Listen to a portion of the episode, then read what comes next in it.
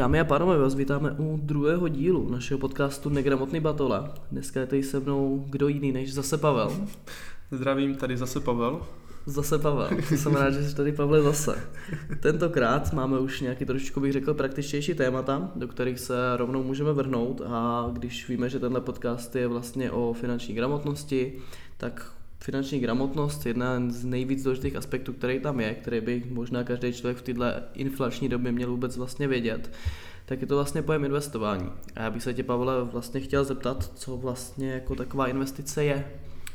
A samozřejmě to jde specifikovat do strašně, ale obrovsky strašně moc různých témat, ať už to bereme z investice do vzdělání, investice do vlastního podnikání, anebo pokud člověk vlastně nedisponuje těmito dvěma metodikami, tak samozřejmě investice do cených papírů a tak dále.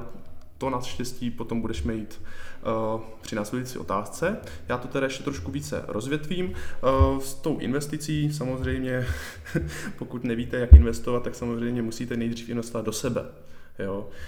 Člověk, který neumí investovat, tak se nenaučí investovat tak, že bude investovat na random, že si prostě řekne, jo, tak já jsem někde slyšel, že kryptoměny jsou strašně super. Počkej, co Erik Meldík? No tak to je... Ne, ne, jo, samozřejmě, děkuju uh, za, za tuhle tu zpětnou vazbu, jelikož eh, máme tady základní, základní princip nesledovat youtubery. Nesledovat komerční youtubery, který se akorát na vás snaží přiživit a hlavně si z nich nebrat samozřejmě někdo má zajímavý know-how, neříkáme, že všichni uh, youtubeři jsou špatní, to si po případě potom můžeme říct v dalším díle, které třeba youtubery by bylo super sledovat, ať už z Česka nebo ze zahraničí, ale bohužel, ať se to někomu líbí nebo ne, tak Erik Meldík mezi ně určitě, ale určitě nezapadá. Já bych teda radši už přešel k tomu, co jsme si pro vás připravili. Uh, ty už se mě teda, Peťo, zeptat, co to vlastně investice. Já doufám, že jsem ji zhruba tak nějak popsal. A já bych se teda rovnou rád zeptal, do čeho lze teda investovat? Hmm, tady bychom teda šli od, pryč o to, že to vlastně může být vzdělání, tak bychom to zahrnuli do jako velice pár jednotlivých bodů, což znamená, může to být akcie, dluhopisy, komodity, nemovitosti a nebo směky. Vlastně všechny tyhle prvky mají jako různé dispozice, jak s ním můžeme jako zacházet, ale u všech jsou prostě nějaký určitý věci, které jsou plusy a minusy a hlavně je u těch důležité, že každý jako má nějaký takový nejčastější chyby nebo problémy, se kterými se tam můžeme vlastně setkat. Co znamená, jaké jsou nejčastější podle tebe jako chyby při mhm. investování mm-hmm. do čehokoliv tady mm-hmm. z mhm. tohohle? Samozřejmě těch chyb je opravdu spoustu. Já tady podotknu jenom těch pár. Mimochodem, už jsem teda jednu z nich zmínil. Člověk eh, si o tom poměrně málo zjistí, hm, nejde vlastně ani do nějakých extra složitých témat, rozklikne si to, nej, to nejčastější, co asi může, a to jsou sociální média, rozklikne si ve většině případů YouTube, tam narazí nechci říkat na nějakého Erika Meldíka, ale můžeme to takhle metonymicky podat. Jenom abych zachránil Erika, miluju hudby, ta je skvělá. Ano, ale to nemá Erik Meldík. nemá to Erik? ne, to má, ten, to má ten druhý, no, to má člověk. Tak, tak nic. Dělej druhou hudby, já tě žádám. tak, uh, aby jsme se k tomuto vrátili, tak nejčastější chyby, samozřejmě. Inspirace skrz sociální média. Není to vždycky úplně na škodu, ale reflektovat ty informace tak, aby vám dávali smysl a aby vám úplně nezahltili hlavu a vlastně, abyste neznaskočili na nějaký třeba scam, tak je v dnešní social době IT době a tak dále velmi, ale velmi náročné. Tak tohle je vlastně jedna z těch prvních chyb, díky které byste měli potom zvážit, zda váš oblíbený investiční youtuber opravdu stojí za to, abyste ho nadále sledovali byla jedna z těch chyb.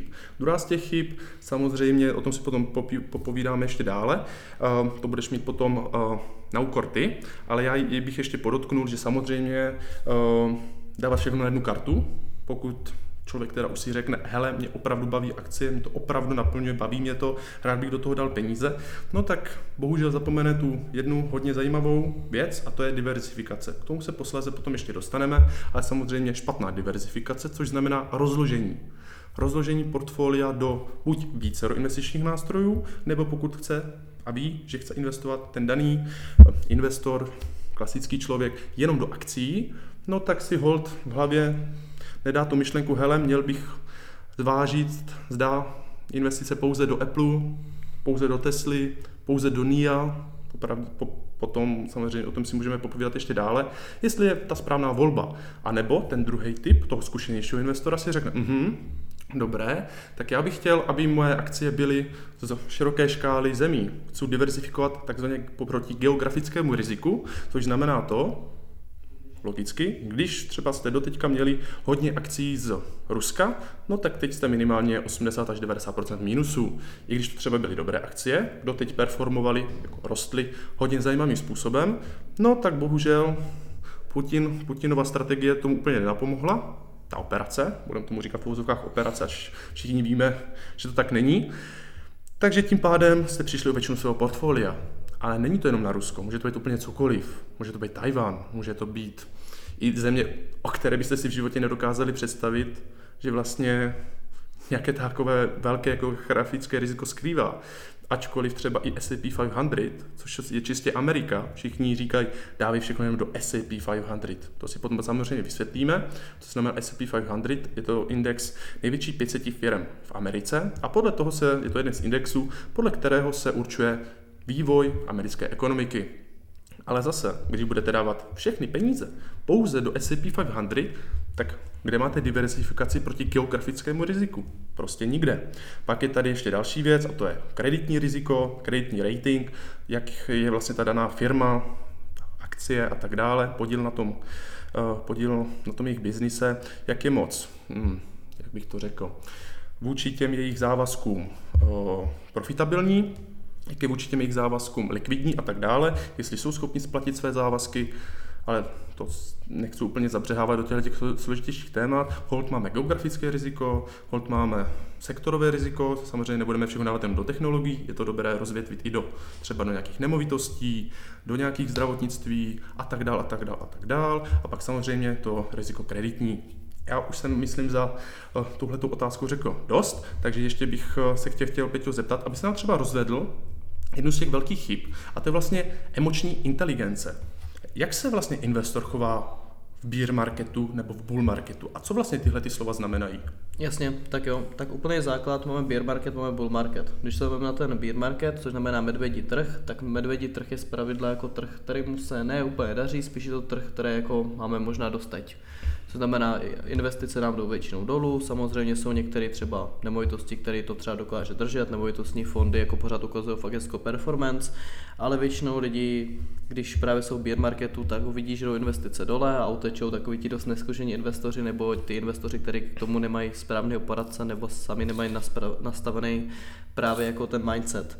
Naopak právě bull market, tak to máme vlastně investici do toho, že vidíme, že trhy rostou, všichni jdou s trendem, viděli jsme to minulý rok, kolik tady bylo jako Tesla investorů, jsou jeden z nich, a, a která prostě Tesla jako performovala, bylo to skvělé, všichni do toho šli a teďka dostali vlastně tu ránu a nemají tam vlastně fakt tu myšlenku, proč to jakrát kupovali.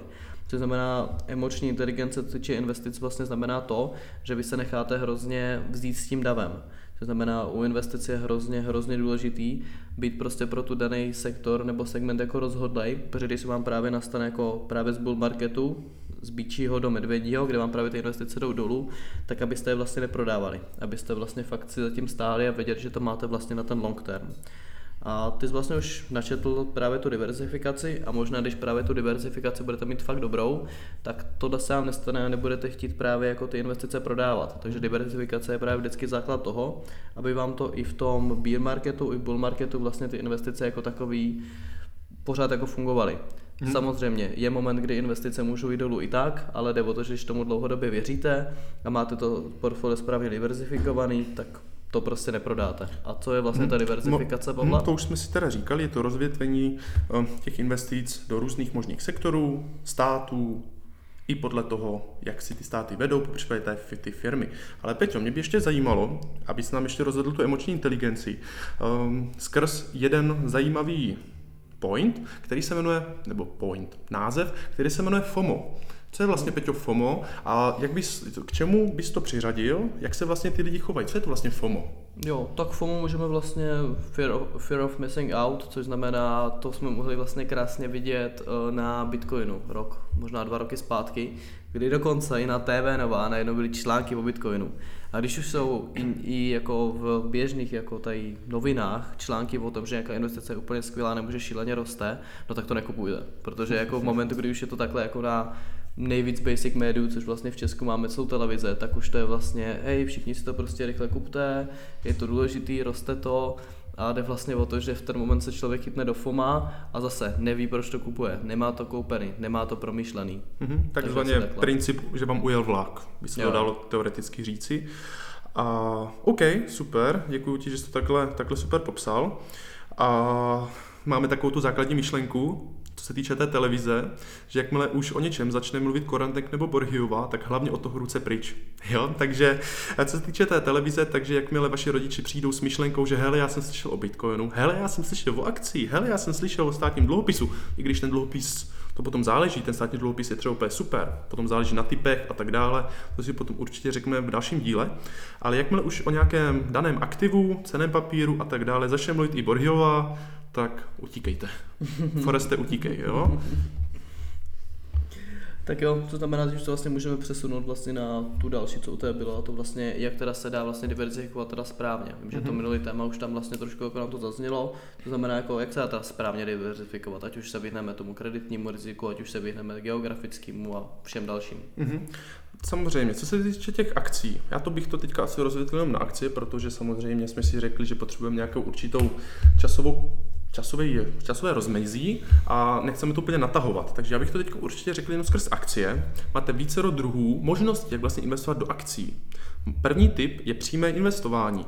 To investujete pomocí nějakého brokera, nebudeme určitě zmiňovat jakého, nechceme vás k tomu nabádat, protože tohle to není investiční doporučení, ale přes toho daného brokera, což je takový internetový zprostředkovatel, tak si můžete koupit ať už akcie Tesly, Apple, Microsoftu, vlastně jakékoliv akcie, která je zalistovaná na americké, německé, čínské a tak dále burze.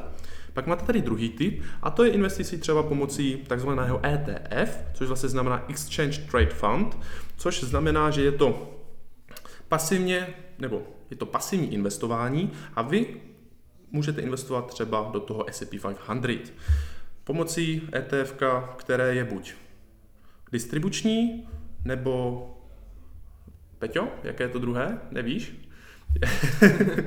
Dobře, uh, to si určitě do příště zjistím, ale já to mám v hlavě. Je, je, už to mám. Je akumulační a je distribuční. Dobře, zachránil Skvěle. to ani stříhat. Nemusíme to stříhat. Je akumulační a je distribuční.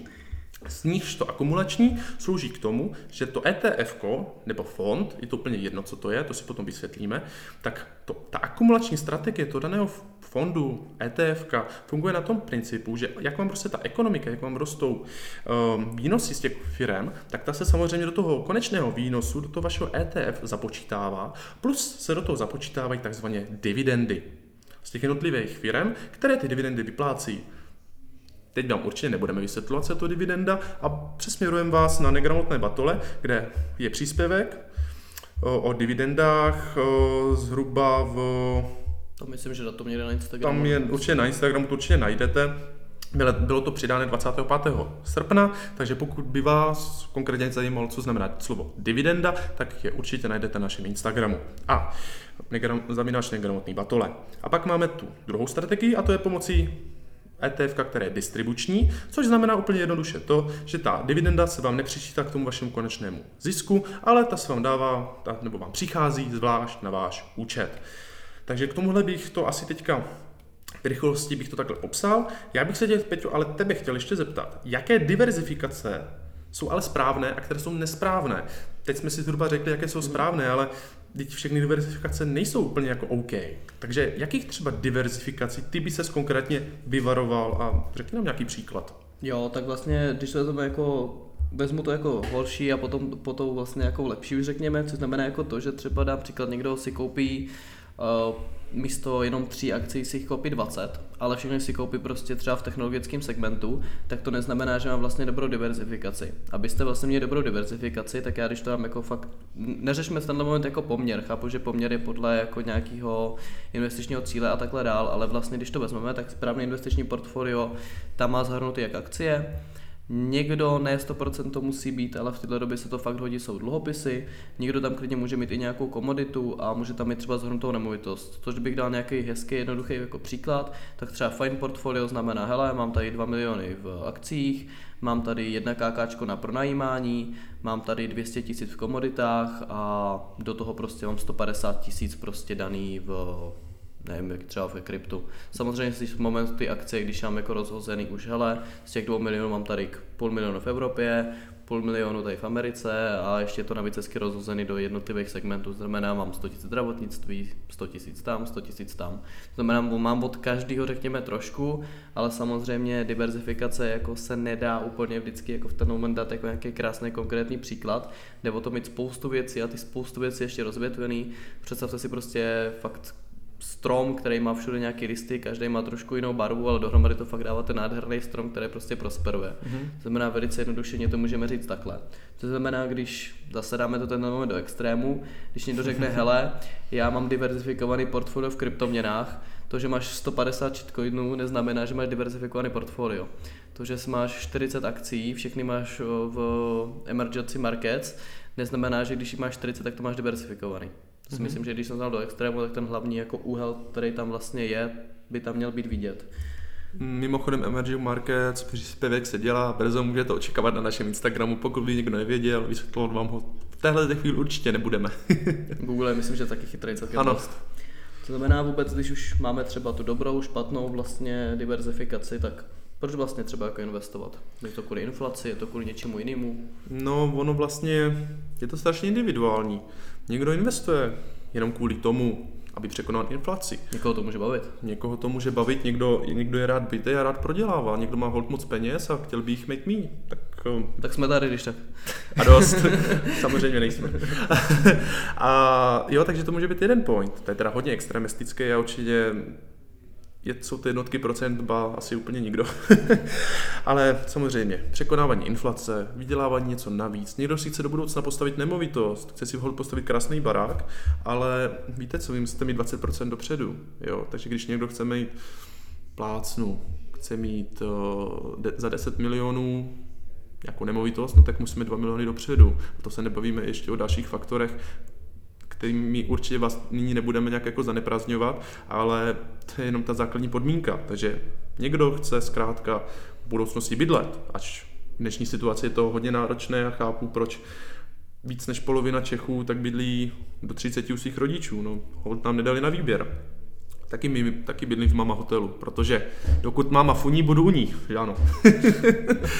uh, pardon, dobrý. Uh, takže to může být skrz nemovitost nebo zabezpečení na důchod.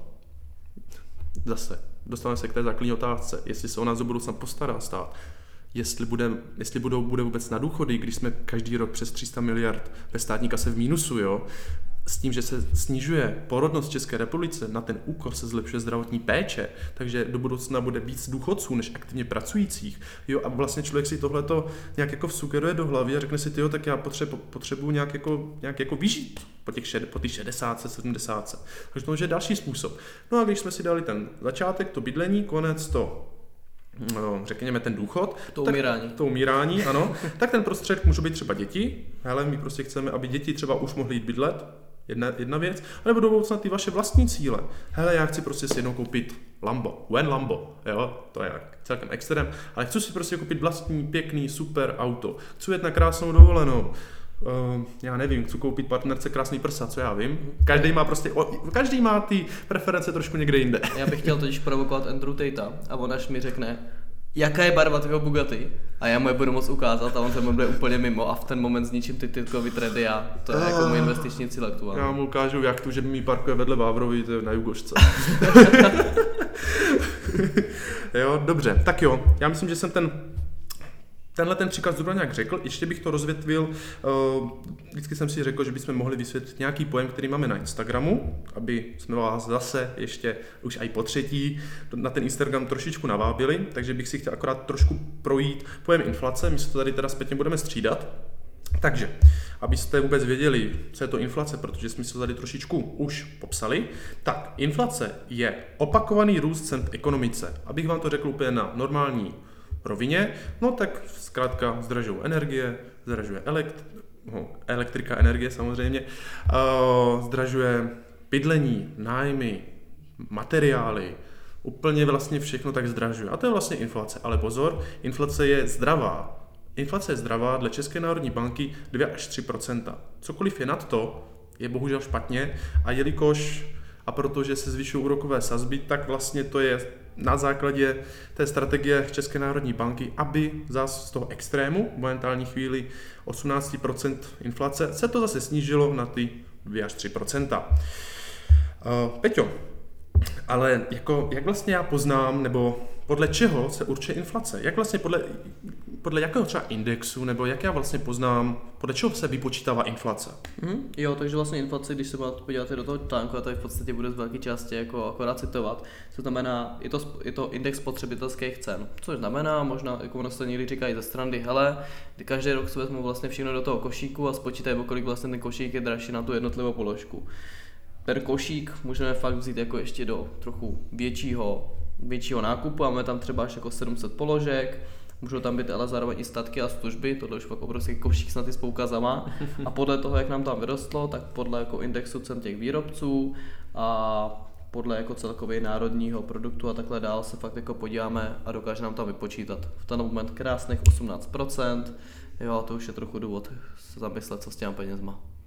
Mm-hmm. A napadá tě, že je třeba nějaký jiný nástroj pro měření inflace? Nebo jenom je tenhle ten jeden?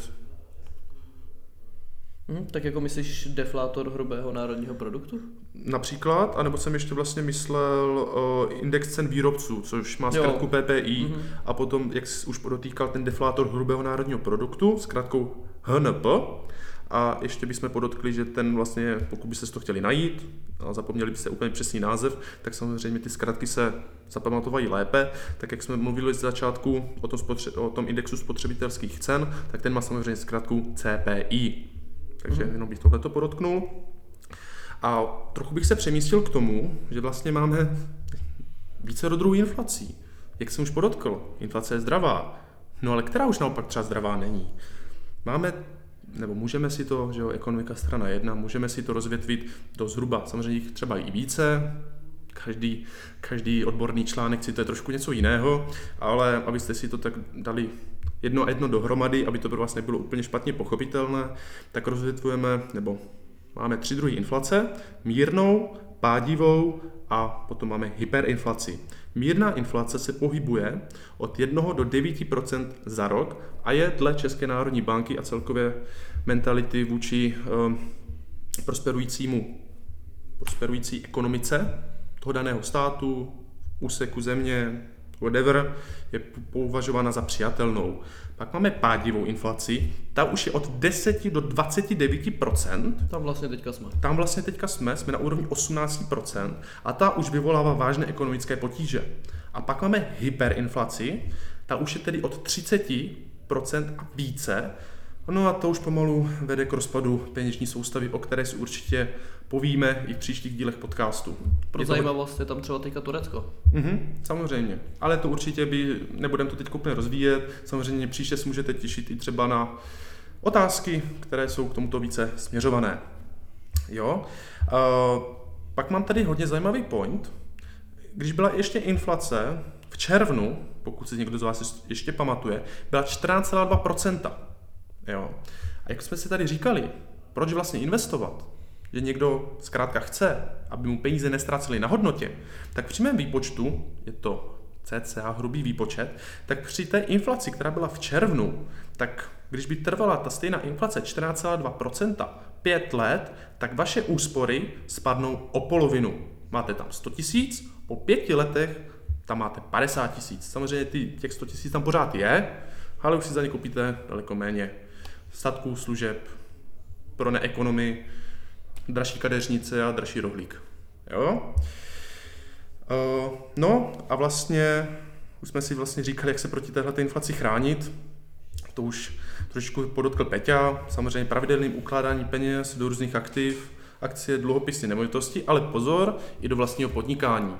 Je úplně super investovat do různých aktiv, jako já to velmi doporučuji, ale co je víc, investovat do sebe, jakožto do vzdělání a do sebe, jakožto například do vlastního podnikání nebo do budoucího podnikání, pokud vás už třeba nebaví být od 8 do 3 v práci, tak už začíná vymýšlet své projekty, něco svého a samozřejmě keep going a čím déle tohle budete dělat, tak vlastně úspěch je nevyhnutelný. Jo, to ale vlastně může být eh, zahrnutý klidně jako v zaměstnanecké sféře. Přece jenom udělám si prostě nějaký grafický kurz do nějaké jako designové společnosti a boom, daj mi tam víc peněz. Samozřejmě. To se vlastně no. jako nutně nevylučuje. Což znamená, určitě nějaký základy jsme si řekli, Určitě vlastně jsme si řekli minimálně, co je vlastně pojem diversifikace, trošku jsme si vysvětlili, co je vlastně inflace. Samozřejmě tohle všechno už asi po 86. můžete najít znova i vlastně na tom daném Instagramu. Takže my jsme hrozně rádi, že jste tady s náma byli. Doufáme, že, se, že si poslechnete i ten další díl, ale ještě jedna věc, která vlastně já to ještě podotknu. Já třeba z, můj hlavní důvod, proč jsem vlastně začal investovat, bylo ne to, abych nutně jako vydělal ty peníze nebo něco takového, ale abych je neutratil. To znamená, i tohle klidně jako může být fakt investiční motiv. Proč ne, ale neutratit peníze? Mm-hmm. Teď to je vlastně jako O to vlastně dobrý. používáme pravidlo dvou účtů, o mm. kterých si my jako můžeme i říct zase příště. Máme, my, si vlastně, my vlastně ani od vás žádné otázky nepotřebujeme. My si je tady vždycky zodpovíme v tom podcastu, zase nám nějaké otázky vyplynou, aby si akorát řekneme dobře, tak to řekneme příště. Jo? Takže, a ne, samozřejmě budeme moc rádi, když nám napíšete na Instagram, dáte nám feedback po případě i na ten náš Spotify, anebo i na náš e-mail. Budeme samozřejmě moc rádi, tohle to vůbec neberte vážně. Všechno předtím samozřejmě jo, ale tohle už ne. tak jo, takže jak říkal Pavel, jsme rádi, že jste si to poslechli, jsme rádi, když budete poslouchat dál a zatím se mi tak krásně. Ahoj. See ya.